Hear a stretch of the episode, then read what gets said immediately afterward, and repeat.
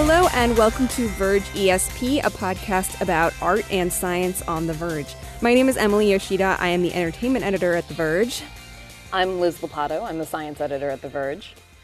And we have a guest today, which uh, Liz, you're going to be talking to a little later in the podcast.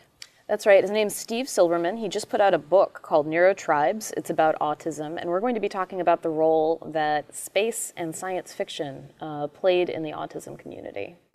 So that's coming up in a little bit. But um, first off, I just wanted to share my excitement, my my my nondescript excitement, because I can't really say anything about this. But last week I went to the set of the upcoming Ghostbusters remake. I guess you have, you could say remake, reboot, remake. Uh, uh, the all female cast. The franchise extension.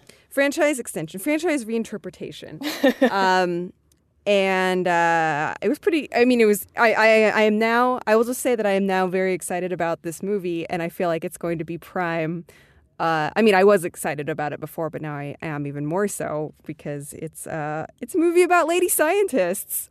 Go on. I mean, they. Act, I mean, you know, ESP is a is an actual thing also in the world of Ghostbusters. So there's that going for it.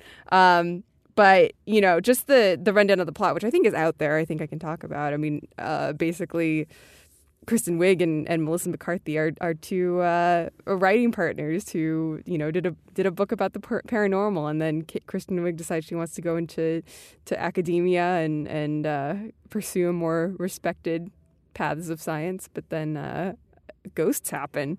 So, well, in that case, but it just makes it, it made me really excited because I mean, you know, it's you know obviously an all female cast, and Kate McKinnon is sort of the uh, the Egon stand-in, which makes me incredible. I am obsessed. Is she that delightful with... woman from Saturday Night Live? Yes. Oh yes. my god, I love her. She is wonderful. She her Justin Bieber is like one of the bright points right now in in all of this current SNL cast, which I don't largely enjoy, but I think she's one of the best people on it, if not the best person and she's amazing. And I am completely, I'm obsessed with her right now, and I'm obsessed with her as this character, um, whose name is Holtzmann in this, but uh, you know, she she engineers all the gear.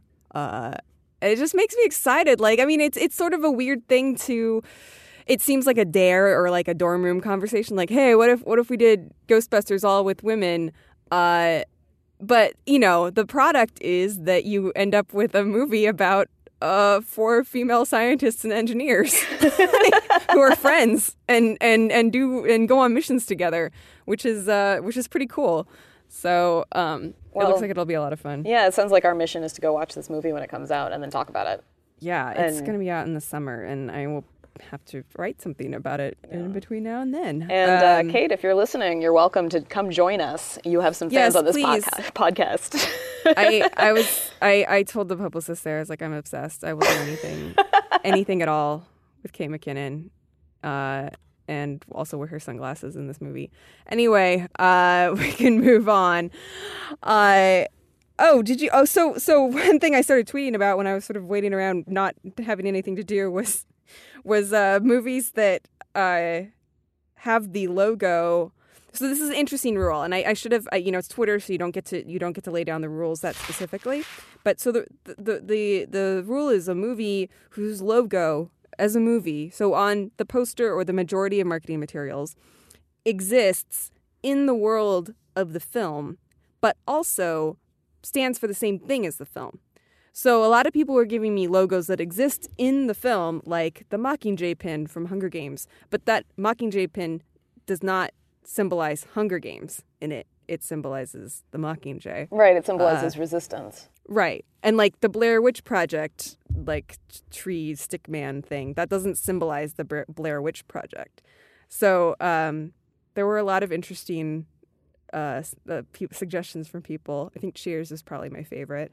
Um, but it also just, you know, made me think about brands and movies, those brands. Oh, we like thinking about brands here. Um, so yeah, I mean that's interesting, right? Is that like a more of an old school branding thing for movies? Was were you finding that more older things had um, that sort of like brand synchronicity? Yeah, I think uh, you know Jurassic Park is the big one, and superhero movies obviously too.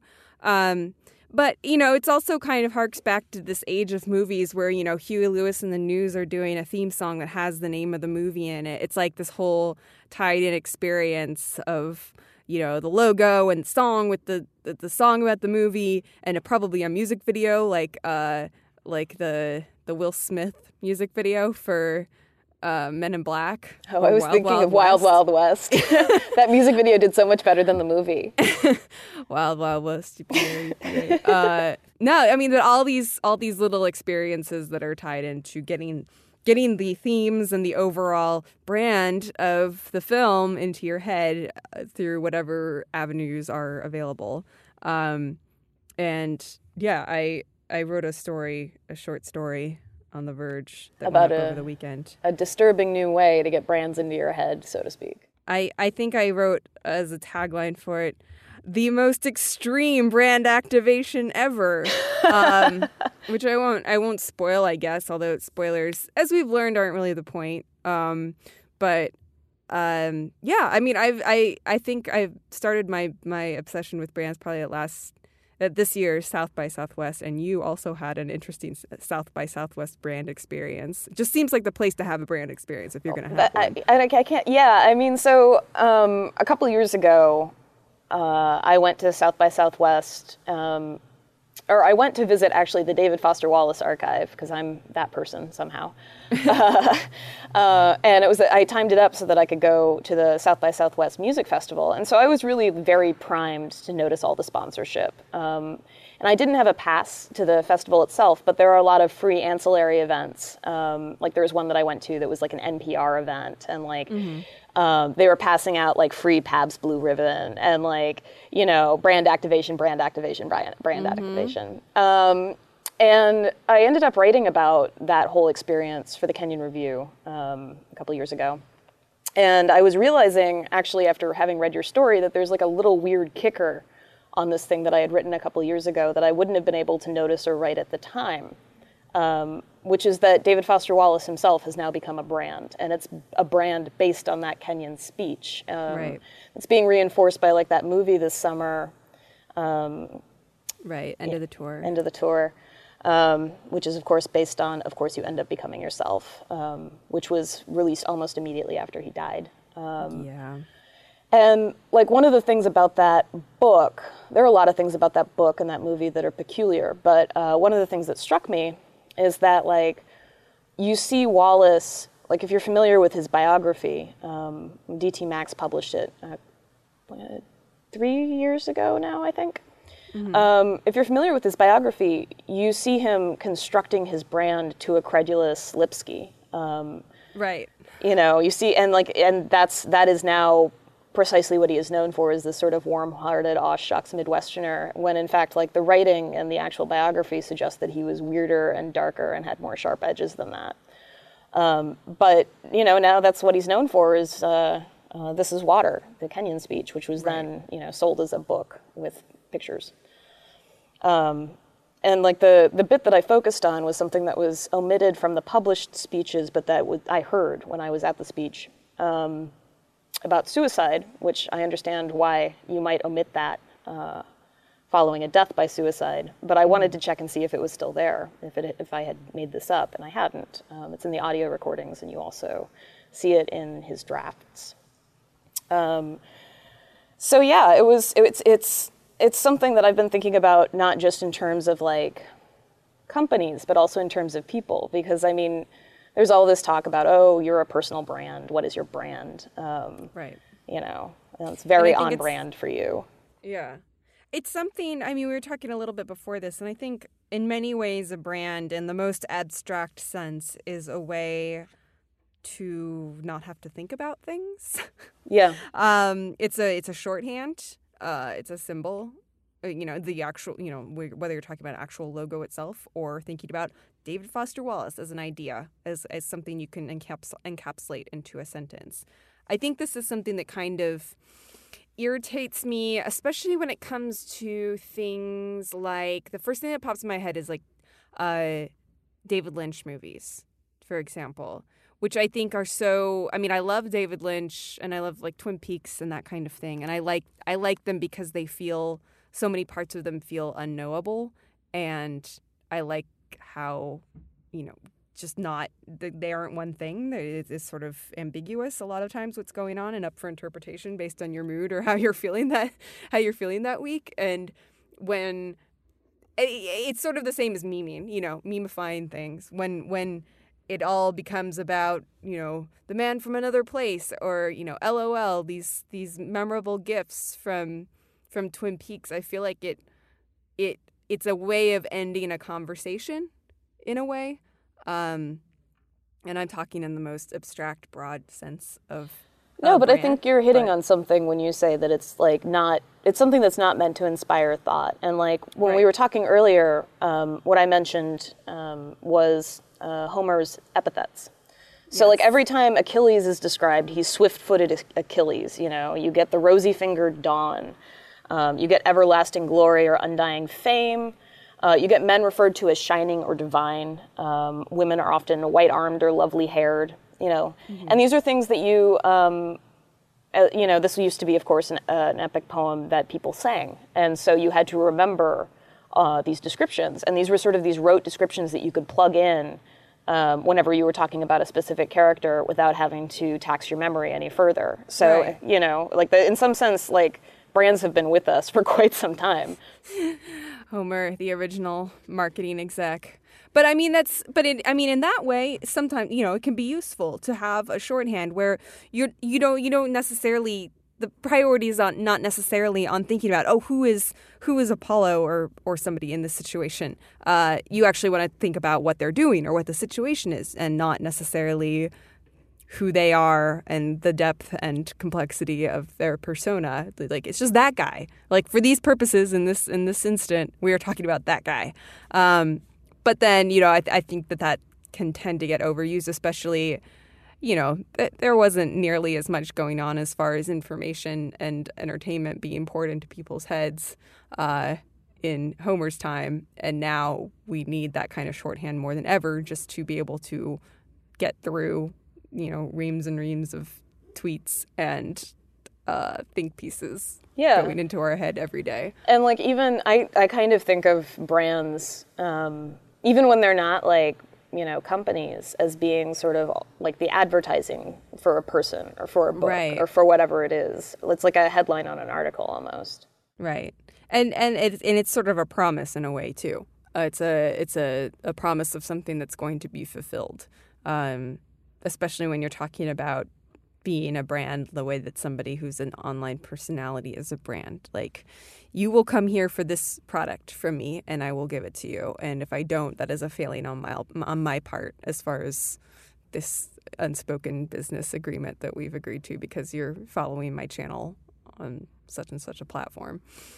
Um, yeah, I mean, it's got something to do with the commodification of personality as well, right? Like, yeah. to go back to Wallace, like, he is in some sense now a commodity. Um, you see people writing memoirs um, about having known him, uh, right. publishing, you know, publishing correspondence. You've got people like me who are like ghoulishly going through his archives and his papers. Uh-huh. Like, there is, there is, you know, almost a, a, a trade being made out of him. Yeah, it's something you can pin to yourself to further amplify your own brand. Brands on brands. Ooh. Um, but yeah, I thought, I mean, I people can read the story if they want to. Uh, I I thought I had some interesting conversations before I put it up because there was sort of the worry that he might just the, the, the main guy in the story might seem like he's just a brand ambassador. Um, like, you know, these kinds of people who are who get sent to concerts. Um, I'm living the Red Bull life. Yeah, I'm living the Red Bull life, and like, look how cool I am. But I'm also holding a Red Bull. So if you got a Red Bull, I could look. You could look like me. I'm the um, Duff Beer Man. Hey. um, and uh, but you know that that it's one step further than that. Uh, is being not just being a, a person who has hours in that way of like, oh, now I'm doing this job or I go to this show and am an ambassador or like, uh, there's a word for them that's really creepy. I forget what it is for when you're supposed to go and hang out somewhere and look cool, um, which is the best job ever. Like, I mean, it's terrible. Like you, you, you will feel like scum, I'm sure, if you do that job, but it's an incredible job. Uh, but I can't remember what the name of it is right now. But um, yeah, it's uh, I don't know. It I, I continue to I feel like I feel like uh, there's there, there's a there's an sorry I didn't want to get into this tangent, but we'll probably talk about this later. This this article about uh, um, the creative apocalypse that wasn't, but so much of of of the the revenue that goes into art and everything now is informed by a brand of some sort. Yeah, uh, very frequently corporate brands. Yeah. Um, uh, and people have strong feelings about brands too. I am about to segue. Um, but just FYI, everyone. Do it. Um, but one of the um, one of the things that I was watching was like how strongly people felt about the two NASA logos. So NASA's had two logos. One of them is called the snake. Uh, that was the one um, that it was. I think that it originally had. And then the other is the meatball, which is the familiar one. That's um, you know the the blue ball with the sort of the, the comet coming through and the NASA logo. And uh, there was a Kickstarter to get a coffee table book going with of the old design specs for the old logo because it's you know they're not just putting the logo on a computer, they're putting it on jumpsuits, they're putting it on like all of their equipment, and so right. here's how it's supposed to look. And um, I was, I mean, and NASA, as soon as they saw the Kickstarter, just released uh, the PDFs. So if people want to like print them out and staple them together instead of paying for a uh, glossy copy table book, they can do that. Um, but what I, what I was surprised by how many people who hadn't been alive for this original brand were really interested in it and like had this emotional attachment to the, the snake logo. Hmm. I, I don't I don't have any thoughts about why that might be. I was just surprised by it um, yeah. the emotional response that it evoked. I guess I'm trying to think because I I didn't even think about them being different for some reason. For some reason, they both were one logo in my mind. Even though I know I'm looking it up, up right now on Google Image, I had a patch when I was a kid of the snake logo. So I guess that was the one I feel like I had a more tactile relationship to. But when you watch a movie or see it, you know, uh, uh, Central Command or whatever, and and everybody's you know uh, having their little NASA patches or whatever. They look like the meatball one. Yeah. Um, I mean, I, I, don't know when that changed because I remember um, growing up, I had a NASA Ames Research Center tank top that I basically wore until it was see through, but it also had the snake logo on it. Huh.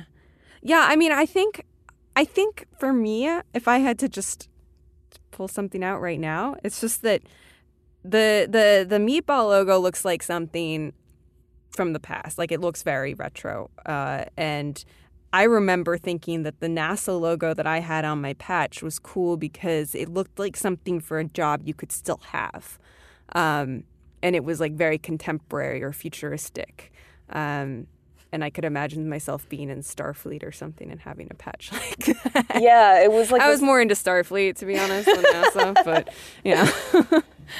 um, Okay. Well, so from from there, I, I should mention that NASA has been um, releasing more Pluto photos.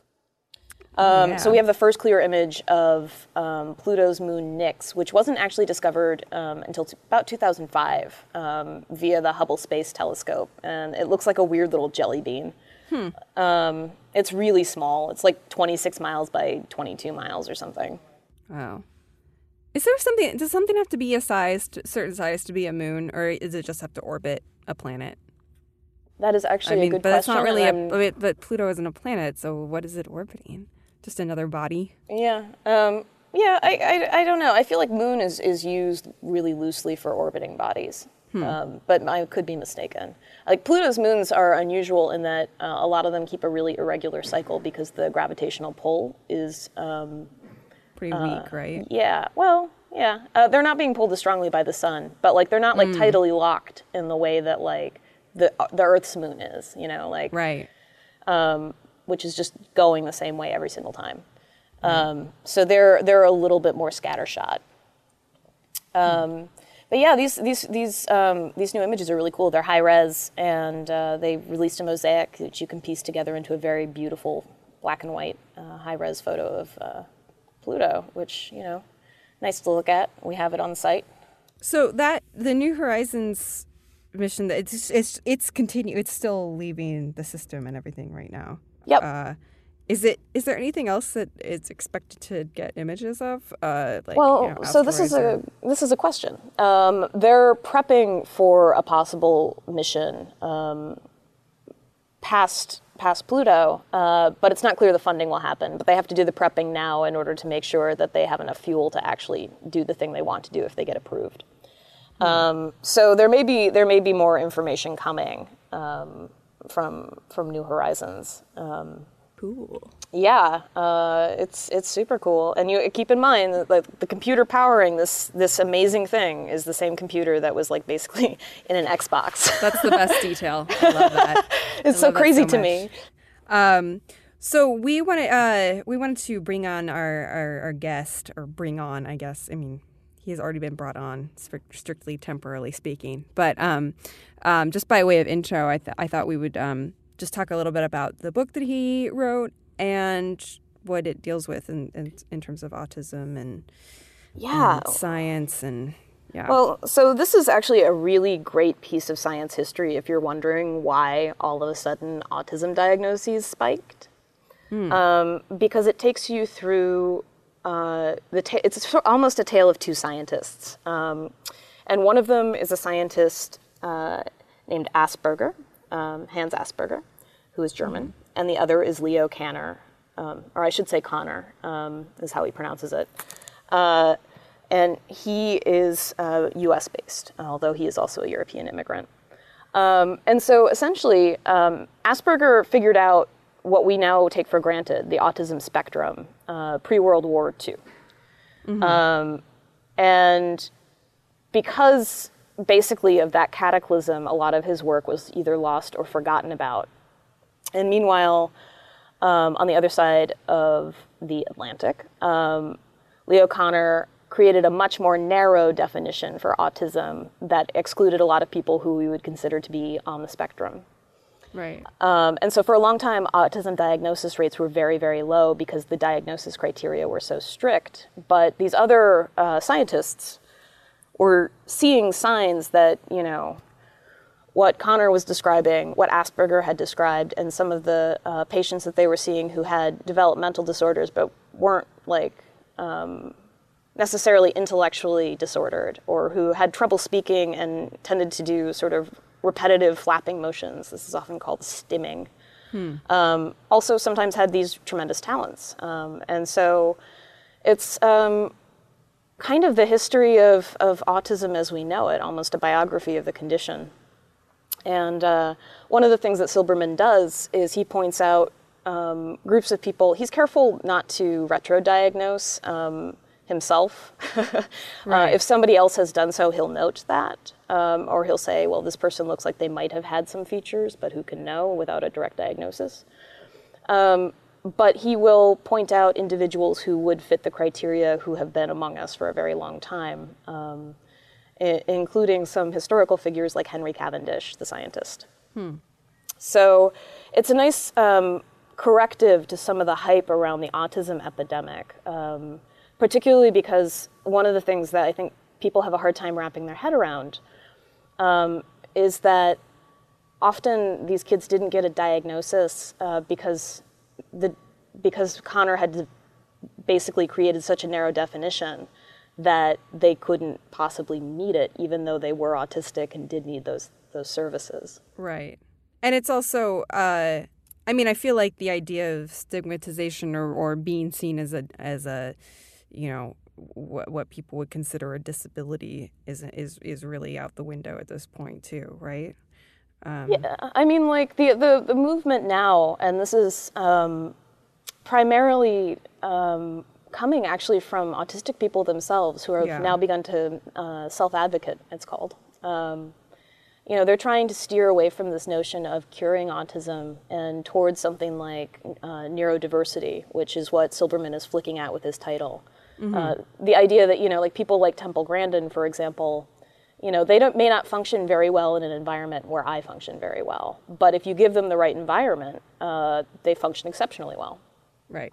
And like creating a certain amount of tolerance um, for people who are non-neurotypical, uh, as well as creating spaces where they can excel, is a big part of that.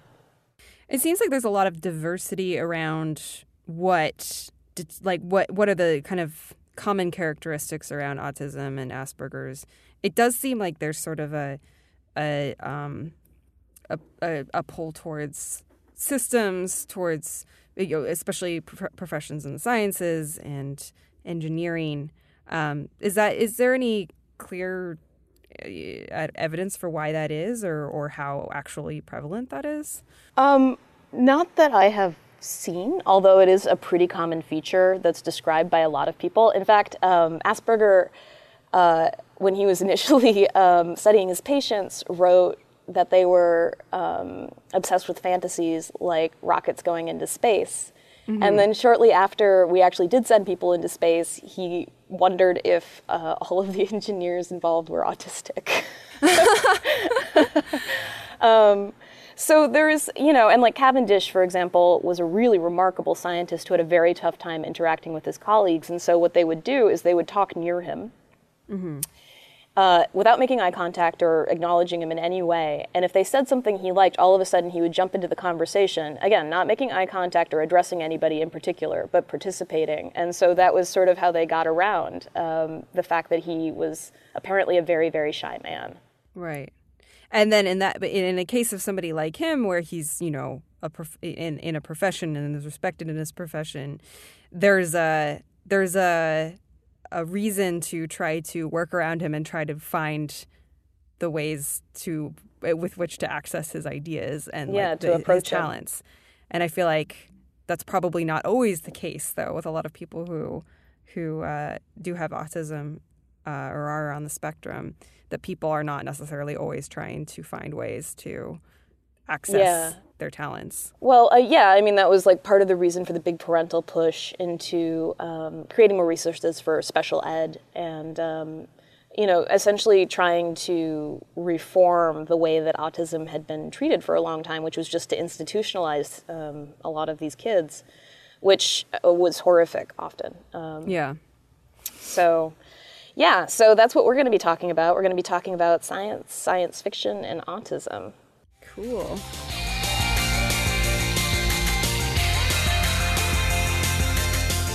Well, so welcome, uh, Steve, to um, to Verge ESP, um, and uh, we're we're here today to talk about your book, which I actually um, have right here with me. Um, it's called Neurotribes: The Legacy of Autism and the Future of Neurodiversity. Um, and uh, you know, I love science history, so I was pleasantly surprised to discover how much there was in it. And I was hoping um, I could sort of start you off talking a little bit about uh, the unexpected role that um, science fiction and ham radio have to play in the book. Can you tell me a little bit about um, how that, how those sort of sections came together, and how that um, fit in with the larger theme of what you were writing? Sure. Um, well, one of the main themes of the book is how the different uh, framings of autism by the two men who are considered the pioneers of the field, uh, Hans Asperger and Leo Kanner, affected later generations of autistic people. Um, Asperger, as I reveal in the book, uh, in the 1930s in Vienna, discovered what we would now call the autism spectrum. So, a very, very broad range of people, uh, uh of all ages, really, although he was working mostly with children, he followed his patients long enough to watch them grow up. And for instance, one of his uh, very autistic uh, young patients ended up going to graduate school, um, detecting an error in one of Isaac Newton's proofs, and then becoming an assistant professor of astronomy. So uh, Asperger had a, a sense that autism was a lifelong condition and that there was a, an arc of development um, at the pace of at, at, the particular pace of an autistic person, so that you right. couldn't measure the milestones of the growth of an autistic person against the milestones of the growth of a typical person, but they had their own way of learning and their own way of maturing. And Asperger and his colleagues saw their jobs as figuring out what the best way to teach uh, autistic people are, because their clinic was not just a clinic where parents would bring their kids for evaluation. It was like a school as well, and in fact, the the clinicians lived with the children. So um, really, Asperger was trying to set his young patients up for success in life and for a meaningful role in society. Connor. And he took a very different view than Connor, right? Like, Yeah. Connor's thing was um, not quite as holistic, I guess, maybe is a way of putting it. Is that fair? Well, yeah. Here's the thing. Um, I find it like even though Kanner ended up making decisions that um, had a terrible effect on autistic people and their families, um, Kanner's job was was rather different than Asperger's. Kanner was one of the first child psychiatrists in America. Like people kind of forget that that field is it was relatively new, um, and so he was trying to establish uh, child psychiatry as a an empirically valid field of science. And so in autism, he uh, saw the outlines of what he considered the first form of psychosis that was endemic to childhood. And uh, if there was a form of psychosis that was, you know, it would manifest in the early years of infancy, then that gave child psychiatrists a kind of invaluable role. Uh, and Kanner would eventually develop the theory that um, autism was triggered by bad parenting and so called refrigerator mothers and, and such. And so that, in a sense, put child psychiatrists in a role almost above the parents in terms of uh, determining what the best way to bring up a child uh, who is facing challenges was. So Kanner defined autism very narrowly, uh, in part so that his colleagues would accept it as a valid and sort of crisply defined diagnosis. Like the idea of a spectrum that sort of shades off into uh, mere eccentricity and kind of includes everyone, you know, which is sort of like the, our concept now, you know, like if Jerry Seinfeld is on the spectrum, then who isn't, you know? And, Yeah. you know, Seinfeld, you know, just a few months ago saw a curious incident of the dog in the nighttime on Broadway and decided that he was on the spectrum for a couple of days or something, you know? So that, you know, would not have flown with, with uh, Kanner's, col- that kind of vague definition would not have flown, but it turned out to be a more accurate description of what autism is like than what Kanner came up with, which was this very rare form of, childhood psychosis. So this may seem like the long way around to, to get to an answer to your question, but here's the thing. What the the seed of the chapter that I call Princes of the Air, which was about ham radio and science fiction, was asking the question okay, so Asperger discovers the spectrum in the 1930s. Then Kanner discovers this very narrowly defined monolithic condition that he calls early infantile autism. Uh, uh, he writes about it in the early 1940s. So, my question was what were all those people who we would now say are on the spectrum? What were they doing during the decades when they were invisible to medicine? because you know Asperger had seen them. He saw them as almost a, a sort of a natural life form um, or a tribe. Uh, you know, as I, I like that's what the word neurotribes really means. That uh, Asperger kind of saw the outlines of a huge group of people because he believed that the traits of autism were extremely common. So what what was this huge group of people for whom there was no label or an endless series of labels? You know, it's like before the early 1940s there was no label in psychiatry for these people. Although there were a couple of attempts, like a Russian psychiatrist in the 20s uh, studied uh, a group of um, teenagers who we would now look at as classic cases of Asperger syndrome, but that wasn't that label wasn't invented till the 80s.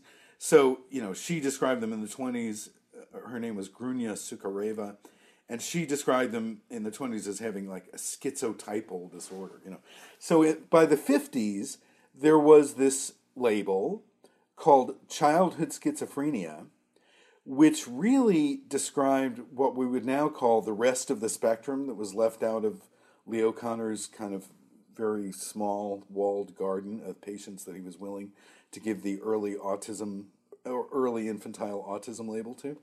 Um, so, you know, in the 1950s and 60s, there was like an epidemic of childhood schizophrenia in state schools and, and um, on psych wards, really, like in Bellevue. Uh, Boy, that sounds familiar. Yeah, yeah. And so, you know, to me, the childhood schizophrenia epidemic is like an eerie foreshadowing of the alleged autism epidemic that, you know, exploded in the 1990s once, um, as I describe in the book, once Kanner's narrow conception of autism was, you know, qu- quietly swapped out for Asperger's uh, spectrum model. Um, and so, you know, suddenly all these people could get diagnoses. Um, it looks like an epidemic. Parents are understandably concerned. Anyway, so before we even get to that, um, I wanted to know okay, what were all these people doing? And, you know, Asperger had noticed that the kids in his clinic were fascinated by technology. Uh, one of the kids in his clinic ended up apprenticing with a watchmaker uh, he would actually get you know sort of chased down the street by bullies, and this kid like took refuge in the shop of an old watchmaker and became his apprentice. And you know if you read through um, not just uh, the clinical literature of autism, but autobiographical writings by autistic people, you see that that many of them have kind of fascination with complex machines, and um, in fact, uh, you know that it runs like a, a, red thread through entire autism history. Like even those kids with childhood schizophrenia that were um, uh, housed in a place called Langley Porter Psychiatric Institute, which is three blocks away from where I'm sitting in San Francisco. Um, you know, like one of the boys in in that uh, institution was obsessed with taking apart the toilet. you know, so it's like so basically like you know, there's some subset of autistic people who are fascinated by complex machines, love to take them apart, put them together. Um, also, uh, even Asperger, you know, back in the 1930s and 40s, noticed that the kids in his clinic were fascinated by science fiction. And so, space. Yeah, and so he says, you know, at some point in his early writings, he says, um, you know, the autistic fascination with rocket ships shows how distant from daily reality autistic interests truly are.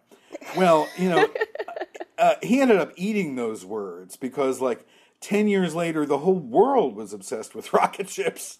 And, yeah. and so, you know, he ended up uh, saying, uh, making the very, I must say, postmodern, astute comment perhaps the designers of rocket ships themselves are autistic. And, you know, if you, if you believe Temple Grandin, uh, you know, she she describes NASA as like the biggest sheltered workshop in the world um, because she has met so many people who who she believes are either on the spectrum or have autistic traits at mm. NASA. And so one of the things I you know one of the problems with autism books in general, from my perspective, you know, as I was thinking about writing this book, was that they would only tend to look at autism through a single lens. So it was like, okay, the medical lens in which case everything that autistic people do and love is some expression of their alleged disorder you know? So it's like the clinical literature of autism is surely the only place on earth where you can read about preschoolers who are fascinated by geometry dinosaurs and the weather described as mentally ill you know? So um, i wanted to get away from you know the strictly medicalized pathologizing lens of traditional clinical literature about autism. Um, but I also wanted to, you know, not only examine autistic people through the eyes of parents, because parents have a very difficult time uh, raising autistic children, particularly in a society that does not offer them adequate support and resources. So, um, you know, a lot of books about autism have, been written by parents, and then there's, you know, thankfully a new generation of writings by autistic people themselves who are um, challenging the stereotypes about them and taking ownership of their own stories. So that's great too. But I am none of those categor- categories. I'm not a clinician, I'm not a parent, and I'm not autistic. I'm a boring neurotypical science journalist. So um, I tried to write a very non boring um, uh, book that included, you know, parts of all these perspectives, but also claimed a perspective of my own. And so, anyway, so what were people with autistic traits and people who we would now say are on the spectrum doing, like for most of the 20th century, when they were invisible to medicine, either before Kanner and Asperger's discoveries or afterwards? But you know maybe they weren't diagnosable. Um, certainly under Kanner's narrow model of autism, which prevailed for decades, they could not get a diagnosis. They would, you know, not have been aware of the fact that they were autistic. It would have seemed absurd to most adults to. You know, do I have early infantile autism? No. You know, it's a. It was defined as a as a children's disorder. So, um, what were they doing? Well, it turns out that some of them, and obviously, I'm not talking about um, the people who were primarily nonverbal and needed constant uh, support and care, of which there were many, and they ended up in institutions, being Right. being brutalized, you know, And often having their lives cut short in the process. Right, exactly.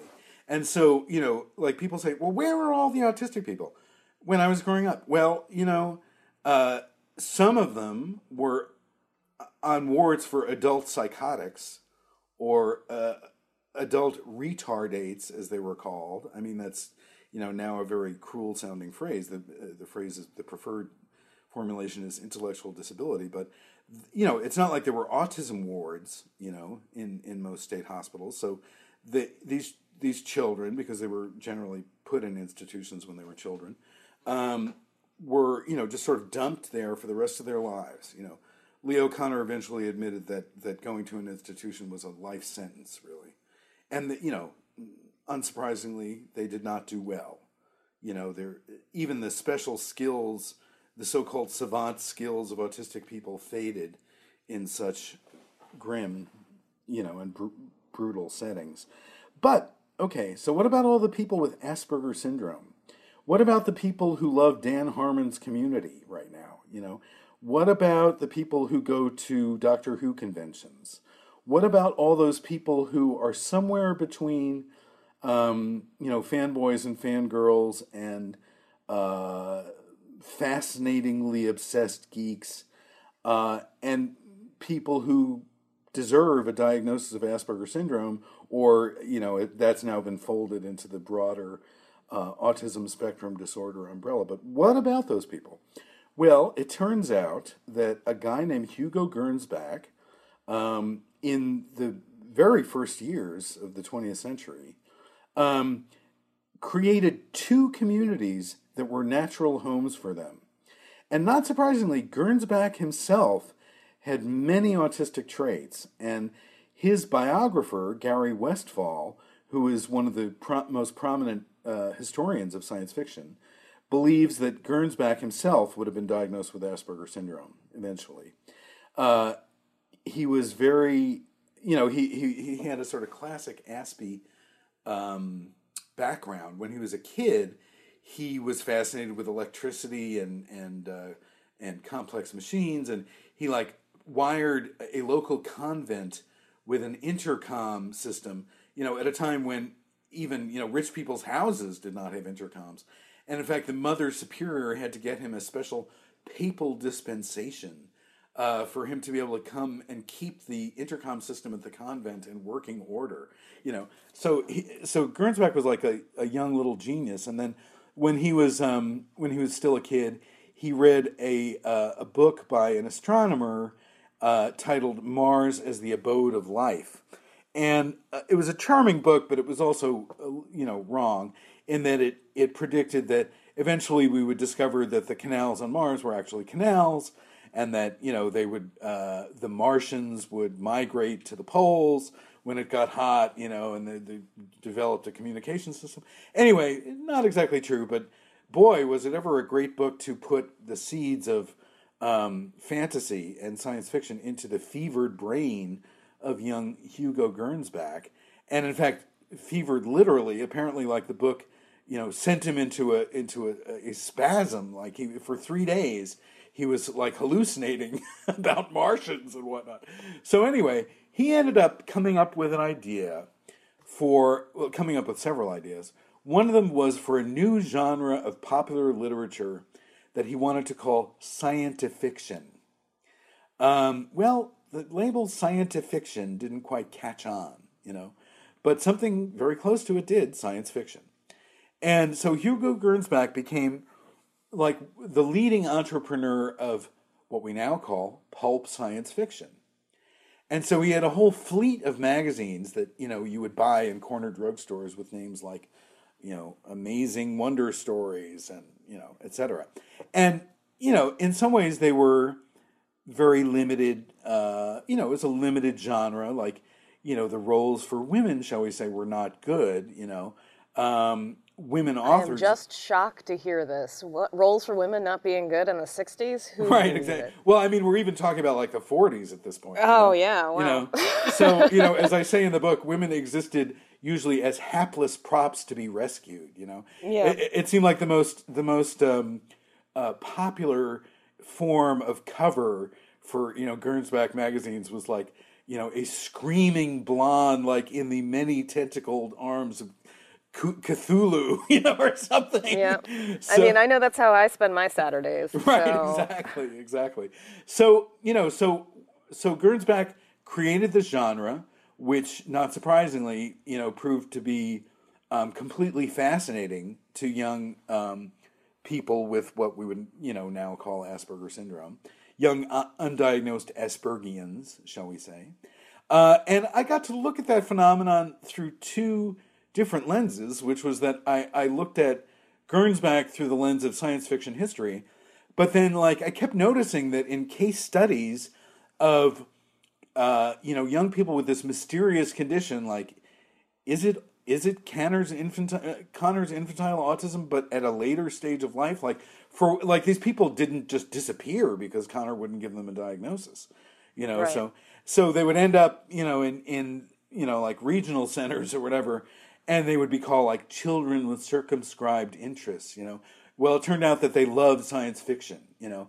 And there was there was a kid named uh, that his psychiatrist named Tommy the Space Child, who got yeah, Tommy's great. He's awesome. He's awesome. And you know what I what I sort of love is that in these endless reports, you know, like the cl- clinicians always think that they're coming off like the smart person in the room, but it's like there's a there's there's uh, there are moments like when one of the kids that I write about, um, you know, asks his psychiatrist, like, do you even know the names of the nine planets, you know, or whatever? Like, it's obvious that the kid knows more about science than the clinician does. And the clinician, meanwhile, is interpreting his interest in science as pathological, you know. So, so anyway, so Gernsback had a genius idea, uh, which was to launch Wired, basically, more or less, in, the, in you know, in the in the teens. Uh, except he called it Modern Electrics, and it was um, the the first magazine for home electronics hobbyists, and uh, it even had a slogan that was something like "Electronics for the rest of us" or something like I I forget, I forget Wow. exactly what it was, but it's in the book. But um, it was ve- it was very pressing because it was basically like the first magazine for cool geeks. You know, it's like before that there was you know Inventors Quarterly or something, which would you know have like news from the patent office. But it's like you know what what you know fifteen year old boy or girl is going to dig that you know. So um, with modern electrics, um, Gernsback had the genius idea of like, okay, if you buy my ham radio equipment, and he popularized the first affordable uh, equipment for amateur radio that you could use at home and you know build easily kits basically.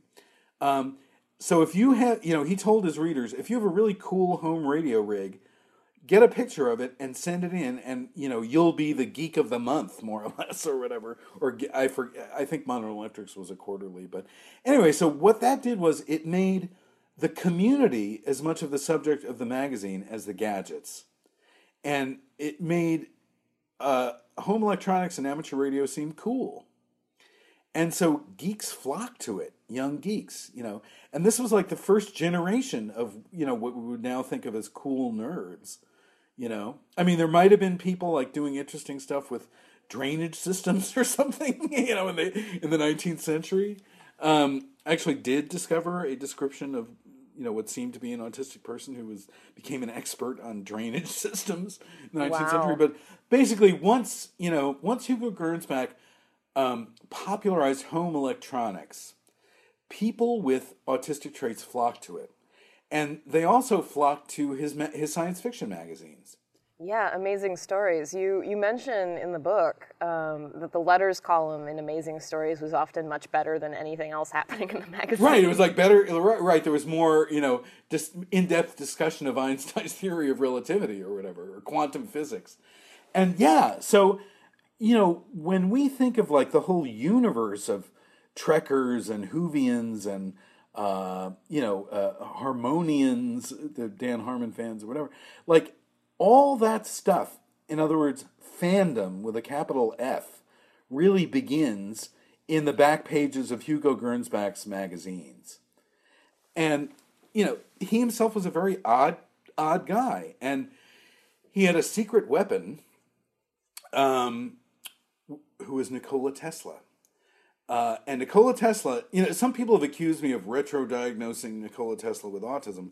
I wouldn't dare. And in fact, any of the people who I retro diagnose, like Gernsback and like Henry Cavendish in the first chapter, there's always some higher authority uh, who has done the retro diagnosis before I even talk about it.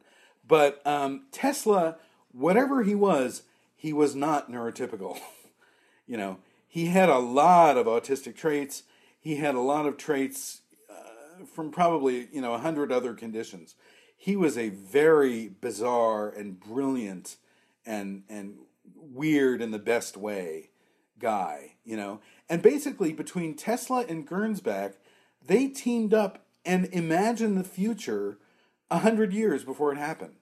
So they were writing about um, you know everything from a scheme they called typewriting by wire, which is basically the internet, to like online news services, online dating services, computer dating. Like this is like before most people had ever even heard of computers, you know. And one of one of the hilarious anecdote, one of my favorite anecdotes in the book, actually, is um, Hugo Gernsback talking to his young niece, who's like, you know, still in uh, elementary school or whatever.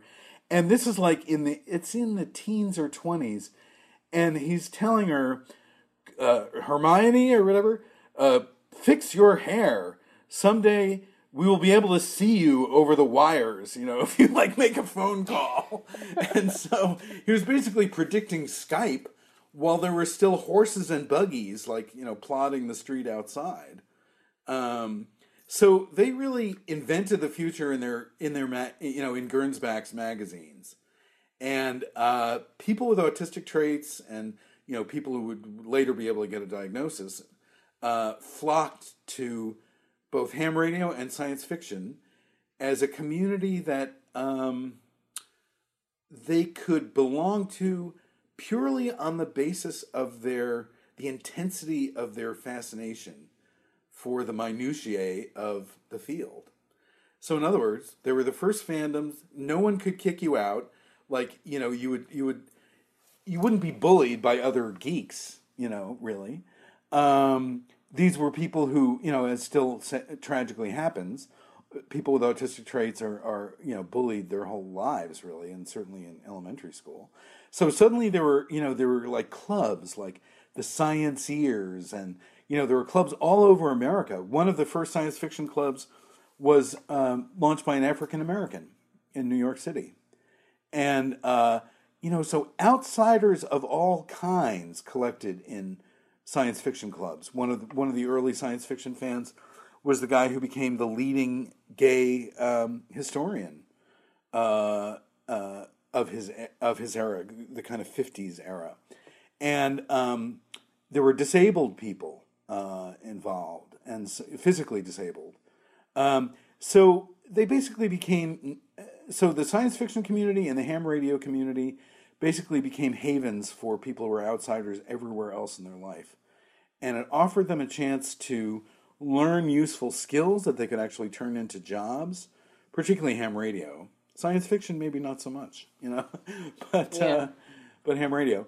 And um, so, and you know, I, I tell a story of this amazing um, story written by a, a writer named A.E. Van Vogt, uh, who was, uh, I believe, a defense analyst, uh, called Slan, which was one of the first stories in which the aliens, in a sense, who were a, a group of genetically engineered humans, sort of genetically upgraded humans, were the heroes rather than the you know the normal people being the heroes. Yeah, And- like the proto X Men almost. Yeah, People exactly. really responded to that. Yeah, exactly. Yeah, science fiction fans became obsessed with slan, and you know, there was one guy who you know claimed to be organizing cosmic camps all over the country. you know, fans or slans was his rallying cry. So, you know, they were already like seeing themselves as genetic, you know, genetic mutants, but with special skills and gifts. You know, very much like X Men. So, uh, yeah. So, you know, it is true that. Um, my science fiction chapter may seem like a diversion. You know, it's like, why isn't he still focusing on the clinics? You know, but I I also felt that, particularly after the Holocaust, the account of the Holocaust in my book, um, and you know Kanner's um, blaming of parents, you know, for causing autism, I felt like readers would probably want to hear about um, something more fun. you know, Well, not just something more fun, but also, I mean, to me, one of the things that has made a tremendous difference in the way that we talk about autism are communities of autistic people who self advocate. Um, you know, uh, huge. obviously, this is not everybody who has autism, not everybody's verbal, but being able to say, you know, this is this is my experience, this is what it's like. Here's an environment that will suit me, um, and and seeing sort of the the proto stages of that community um, was really fascinating.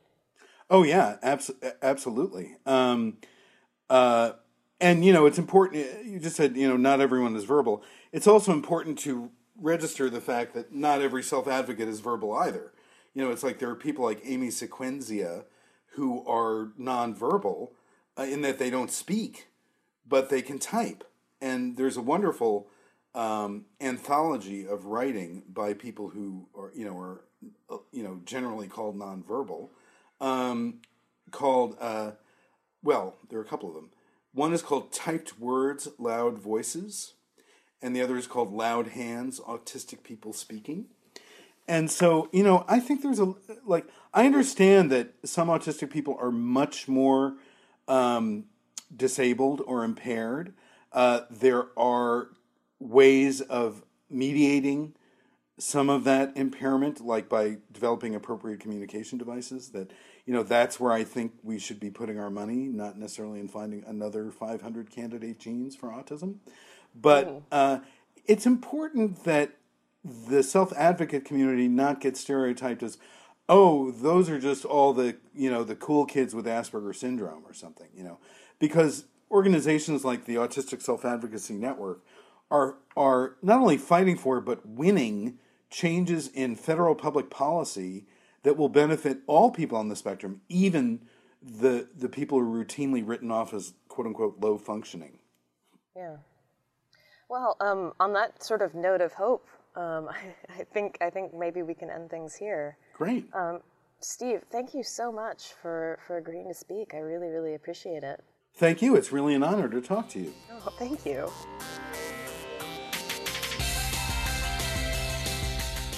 So I'd like to thank Steve Silberman, our guest today. He is the author of Neurotribes, The Legacy of Autism and the Future of Neurodiversity. If what he had to say spoke to you, I suggest going to pick up that book at your local bookseller.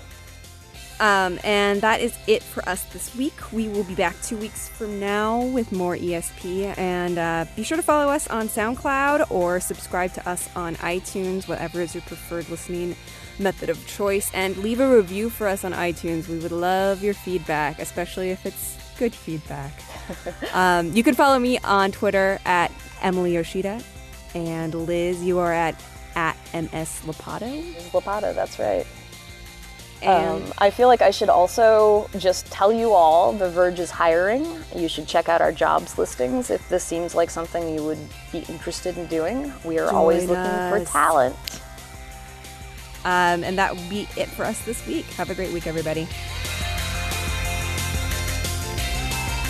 Our show was produced by Jorge Corona and by a tiny mouse who taught to edit audio.